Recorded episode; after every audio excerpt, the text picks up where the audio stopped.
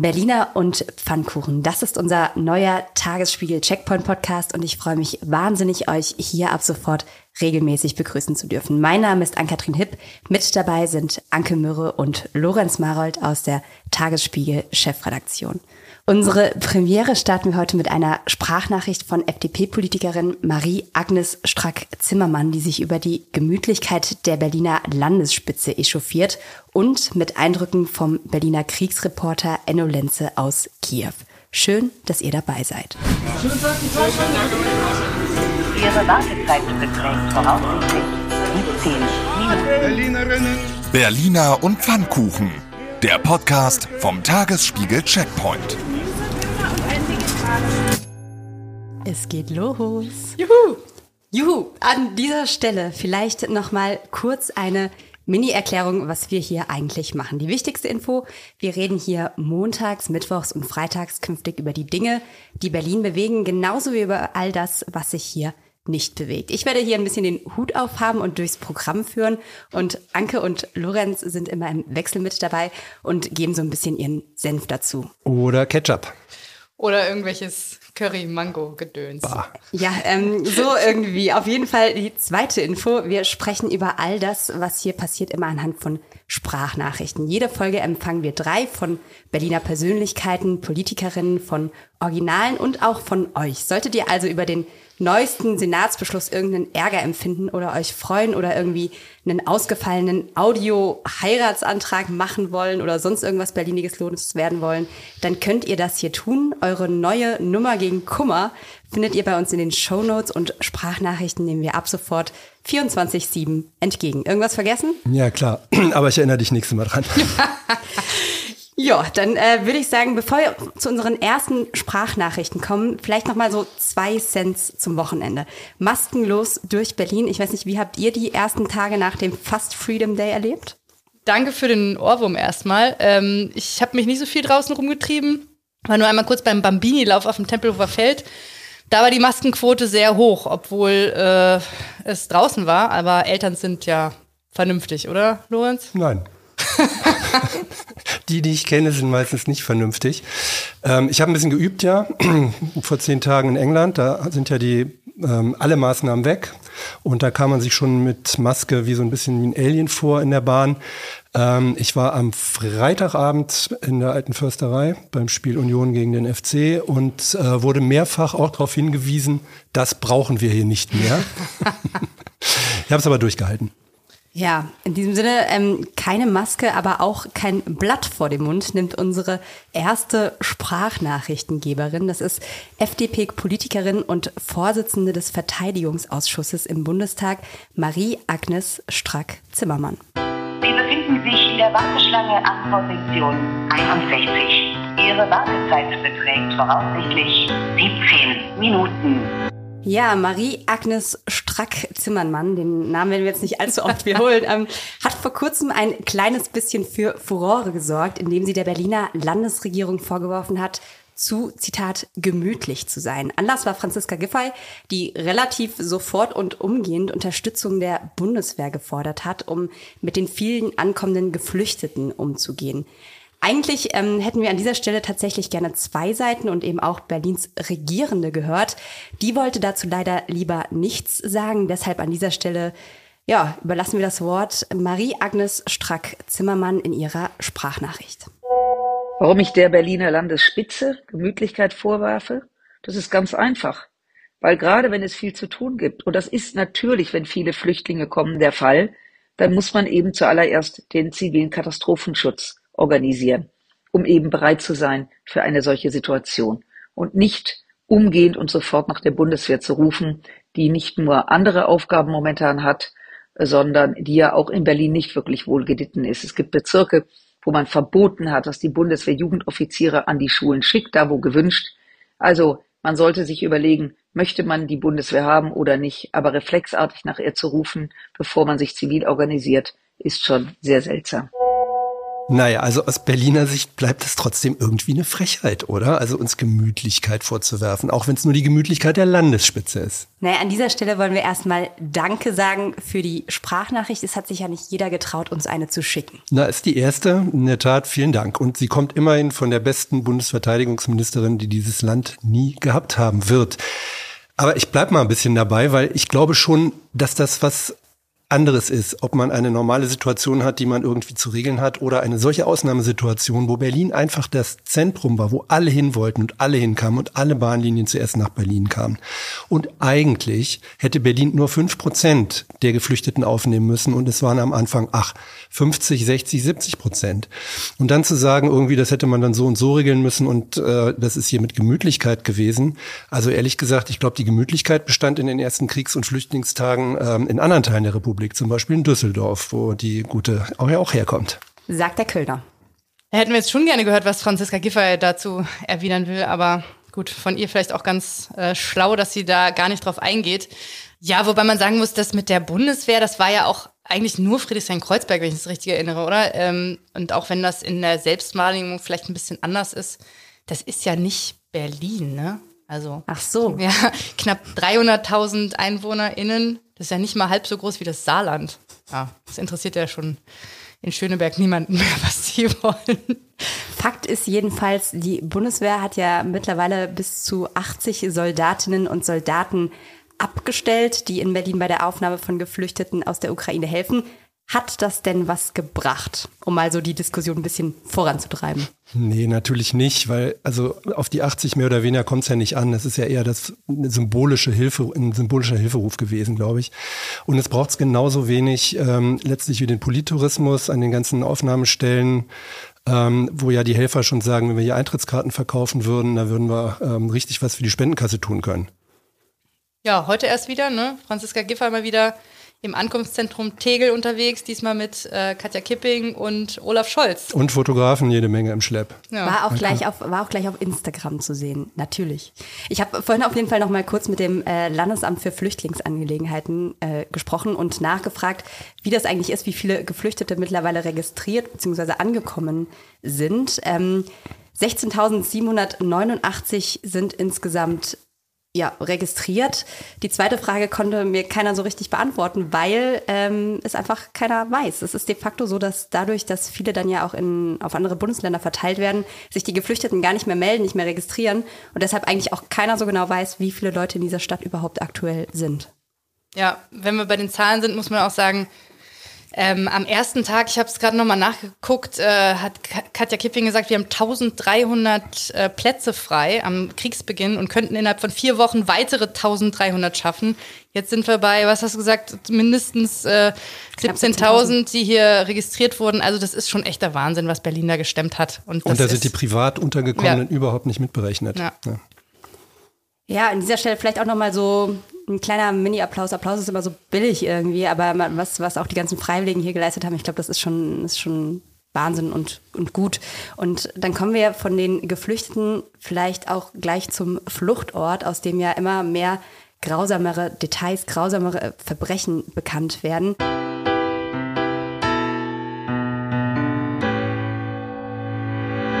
Ja, unser quasi Tagesspiegel-Nachbar Enno Lenze, der schon in diversen Kriegsgebieten unterwegs war, ist gerade in Kiew vor Ort. Er hat dort Schutzhelme und Westen hingebracht, ist jetzt ja seit ein paar Tagen da, ist mit dem Auto hingefahren.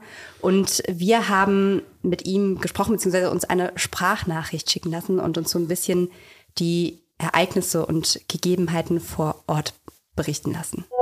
Wir sind am Samstag von Lviv nach Kiew gefahren. Und die zweite Hälfte von der Strecke sah aus wie in so einem Horrorfilm oder so einem Zombie-Film.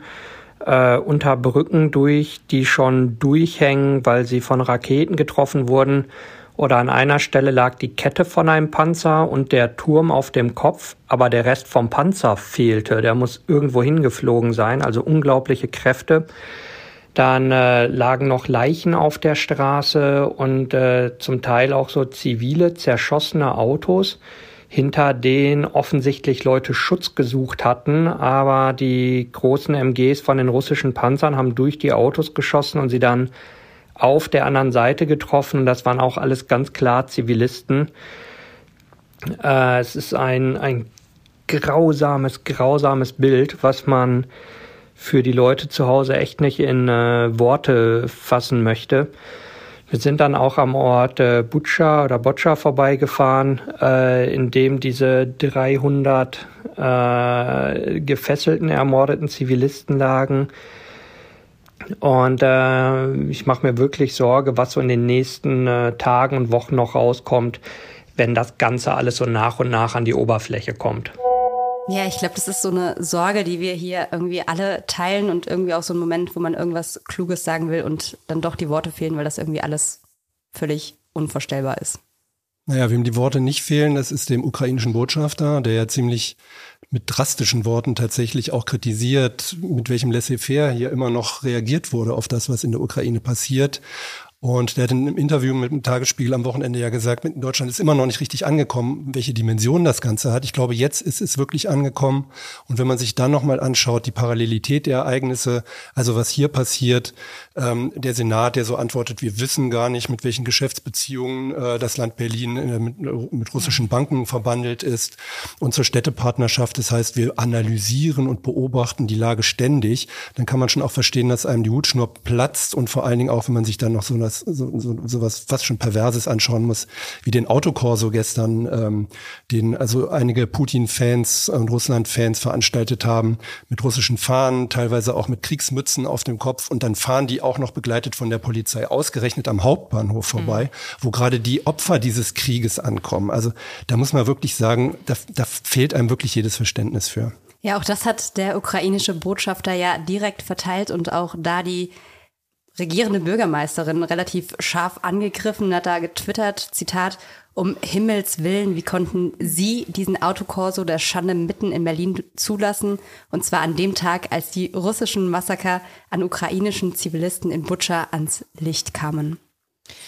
Ja, das ist natürlich irgendwie schwer zu ertragen. Und Franziska Giffey hat das auch verurteilt heute, muss man sagen. Sie hat dazu einen Instagram-Post gemacht. Das ist, muss man leider sagen, von der Versammlungsfreiheit natürlich alles gedeckt gewesen. Die Demonstration war angemeldet und dementsprechend kann man da auch nichts machen, außer dann eben einzelne Teilnehmer, die mit Z-Symbolen da drin waren, rauszuziehen, was die Polizei nach eigenen Angaben auch gemacht hat. Aber der Rest ist eben schwierig. Wobei man schon ganz klar sagen muss, während die Russen in Russland im Zweifel vielleicht nicht ganz genau im Detail wissen, was da gerade vor sich geht, wissen die Russen hier in Berlin das auf jeden Fall. Das heißt, Also man muss es aufs aller Schärfste verurteilen, weil es einfach Wahnsinn ist, dass sie das trotzdem irgendwie durchziehen. Apropos Wissen, noch ein kleines Tagesschau-Irrtum vom Sonntagabend, was wir an der Stelle vielleicht aufklären wollen. ARD-Korrespondent Georg Restler hatte ja erklärt, dass es für Journalistinnen und Journalisten nicht möglich war, sich ein eigenes Bild von der Lage in Butscha zu machen. Und auch dazu haben wir Enno um eine kleine kurze Sprachnachricht gebeten. Ja, gestern Abend hat dann die ARD berichtet, man könne nach Butscha zurzeit nicht rein, weil da eine Sperrzone sei und deswegen könnten die Journalisten nicht hin. Was halt auch völliger Blödsinn ist. Die Regierung hat sogar Pressebusse oder einen Bus organisiert, in dem so ein Dutzend Leute dabei waren. Und auch wir konnten ja, als wir da am Samstag lang gefahren sind, in Absprache mit den Journalisten vor Ort da aussteigen, uns die Sachen angucken, Fotos machen. Die wollen ja, dass man die Kriegsverbrechen hier dokumentiert und dass die Welt das mitbekommt. Ja, der ARD-Kollege hat inzwischen gesagt, er sei missverstanden worden. Nun ja, also das ist jetzt was die ARD aufzuklären hat. Und ich glaube, so viel können wir aber noch sagen für alle Kolleginnen und Kollegen, die noch vor Ort sind. Großer Respekt, dass ihr noch vor Ort seid. Wichtiger Job. Und danke, dass ihr noch da seid. Absolut. Und jetzt kommt ein bisschen harter Cut tatsächlich. Aber ich würde sagen, wir machen mal weiter mit den sonstigen Meldungen des Tages und kommen zu unserem Nachrichtenpingpong. Wobei das zu dritt ja heute eher ein Rundlauf ist. Ich laufe hier nicht. Ja. Na gut, ich schlag mal auf. Fast keine Neuigkeit. Die Corona-Impfpflicht ab 18 Jahren ist im Bundestag vorerst gescheitert. Mit einem Jahr Corona-bedingter Verspätung beginnt heute der aktuelle PISA-Test, voraussichtliches Zeugnis fürs Berliner Schulsystem. Sie waren stets bemüht, den nicht allzu hohen Anforderungen wenigstens halbwegs gerecht zu werden. Stets bemüht ist auch Berlins Schulsenatorin. Sie möchte, dass nach den Osterferien die Kinder erstmal wieder täglich getestet werden, zumindest für eine Woche. Apropos, in 335 Fällen ermittelt die Berliner Polizei mittlerweile wegen mutmaßlichen Abrechnungsbetrugs mit Corona-Tests. Wir haben endlich wieder noch einen Berg, zumindest fast im Tierpark, nämlich öffnet heute das Himalaya-Gebirge, unter anderem mit roten Pandas und Schneeleoparden, und Pitti Platsch soll auch dabei sein. Ich warte ja immer noch auf den Berg auf dem Tempelhofer Feld, aber gut, zumindest Berlin Rocks, twitterte der Tesla-Chef Elon Musk nach seinem Partywochenende im KitKat und im Sisyphus, und das, obwohl er ins Berghain nicht mal reingekommen ist. Aber im Sisyphus soll er angeblich eine Zorro-Mask getragen haben. Boah, auch einer von diesen Maskenträgern also. Alles sowieso für den Arsch. Das Landesverwaltungsamt Berlin hat im letzten Jahr 1.135.724, Achtung, Rollen zweilagiges Toilettenpapier und 85.184 Rollen einlagiges Toilettenpapier, es tut mir völlig leid, beschafft. Letztere waren wahrscheinlich fürs Gästeklo. Ich frage dich morgen ab, ob du das noch weißt. Nicht erschrecken, wer in Charlottenburg wohnt, braucht morgen keinen Wecker. Die BMW-Niederlassung testet die Sirenenanlage, und zwar morgen früh zwischen 6 und 7.30 Uhr. Ja, jetzt sind wir schon fast am Ende, aber zu guter Letzt kommt ja immer noch unsere Sprachnachricht aus der Community. Ihr erinnert euch, ihr könnt dabei sein, die Telefonnummer findet ihr in den Shownotes. Und heute kommt die Überraschungsnachricht von Charlie aus dem Wedding. Hören wir mal rein. Hallo, ich habe richtig Lust auf so kleine Tagesausflüge oder so schöne Ausflüge in die Natur. Aber ich kenne mich eigentlich nicht so gut aus hier in Berlin und Umland, weil ich bin ja noch nicht sehr lange hier. Also wollte ich mal fragen, ob ihr irgendwelche richtig guten Empfehlungen habt für so kleine Ausflugsziele, irgendwelche schönen Sachen der Natur im Umkreis Berlin-Brandenburg. Am liebsten in Tarifzone ABC, da komme ich nämlich umsonst mit meinem Studententicket hin. Noch Ansprüche mit Tarifzone A und B und C. Aber nein, Charlie, können wir gerne helfen. Ja, darf ich anfangen? Ich habe nämlich einen super Tipp. Und zwar war ich mal das war so ein Übergang Winter-Frühling, auf dem Drachenberg für einen Sonnenaufgang. Und das ist wahnsinnig schön, wenn man Glück hat und es nicht so komplett zugewolkt ist und man dann so die Berlin-Silhouette sieht und irgendwie sich da ein kleines Frühstückchen mitnimmt und auf Berlin guckt. Hattest du da den Checkpoint gerade abgeschickt und dachtest, du kannst noch kurz einen Spaziergang dranhängen? Oder Checkpoint, unser Berlin-Newsletter, den wir jede Nacht bis 5 Uhr morgens schreiben. Und in dem jeden Tag die tollsten Tipps für diese Stadt und auch für das Umland, vor allen Dingen am Wochenende, ja auch drinstehen. Das klingt jetzt echt so, als hätten wir das vorbereitet, Leute. Charlie, danke. Charlie, super. Ja. Nein, aber also das ist wirklich schön. Was ist euer Tipp? Ey, meine Geheimtipps, die verrate ich doch jetzt hier nicht live im Podcast oder was, damit da alle hinkommen. Ich war neulich auf so einer Sanddüne wenn ich das jetzt wüsste, naja, muss man mit dem Auto fahren. Das ist nichts für dich, Charlie. Mit dem Auto? Auto darf man doch jetzt nicht mehr fahren. Fährst du da über diese Klimaautobahn der CDU? Ja, da hätten wir ja jetzt eigentlich FDP-mäßig nochmal drauf einsteigen können. Das ist ja nicht der einzige Zwist, den die... So, wir sind bei Tipps. Ich brauche Tipps. Aber ich würde gerne, naja gut, ja, Lorenz, was ist denn dein Tipp? Ich empfehle euch einfach meinen Lieblingsspaziergang, auch für Charlie bestimmt geeignet, zu Fuß und nicht mit dem Auto. Beginnt am historischen Hafen, anderthalb Stunden durch Mitte, ohne eine einzige Ampel, immer am Fluss entlang. Janowitzbrücke, Friedrichstraße und am Ende ein schönes Getränk in der Hafenbar. Haben die wieder auf? Die haben gestern geputzt, das heißt, ich nehme an, das geht super. Jetzt wieder los. Heute ist noch ein bisschen kühl, aber die Tage geht's los, da trefft ihr mich dann auch gerne. Seht ihr, ihr müsst nicht nach Brandenburg fahren, um Wasser zu finden und Bier. Im Sommer springen die Leute inzwischen auch gerne von der Brücke. Ins Wasser. Inselbrücke heißt das Ding nicht umsonst. Das ist der bestbekannte Geheimtipp nach der Admiralbrücke. Ja, ich moderiere das Ganze jetzt einfach mal ab. Das war's für heute von uns und unserer Berliner- und Pfannkuchen-Premiere. Mein Name ist Ann-Kathrin Hipp, mit dabei waren Lorenz Maroldt und Anke Myrrhe. Und wenn ihr uns auch wie Charlie eine Sprachnachricht schicken wollt, dann macht das doch gerne an die 0172 9939576. Ich wiederhole nochmal schnell. 0172 9939576. Was sonst noch zu sagen bleibt? Redaktion Johanna Voss, Produktion Der Apparat, Musik Anke Myrrhe und wir hören uns dann hoffentlich am Mittwoch wieder. Bis dahin. Herzlich willkommen zu Tatort Berlin, dem True Crime Podcast des Tagesspiegels. Ich bin Sebastian Leber. Und ich heiße Katja Füchsel. Es geht um Körperverletzung, um Entführung, aber auch um Mord und Totschlag. 77 Jahre lang hat sich ein Justizbediensteter aus Berlin nie was zu Schulden kommen lassen, bis er nach fast 40 Jahren glücklicher Ehe seiner 78 Jahre alten Frau ein Kissen aufs Gesicht drückt und sie tötet. Wir werden heute die Frage klären, was es für Folgen hat, wenn man einen Polizeibeamten in aller Öffentlichkeit bedroht mit Sätzen wie "Ich schwöre, ich fick dein Leben". Es geht um den Prozess gegen den sogenannten Clanchef Arafat Abu Chaka und 3 seiner Brüder. Unsere nächste Folge, da ist alles ganz anders, als es zunächst scheint. Hört rein bei Tatort Berlin, dem True Crime Podcast des Tagesspiegels. Abonniert Tatort Berlin jetzt, um keine Folge zu verpassen.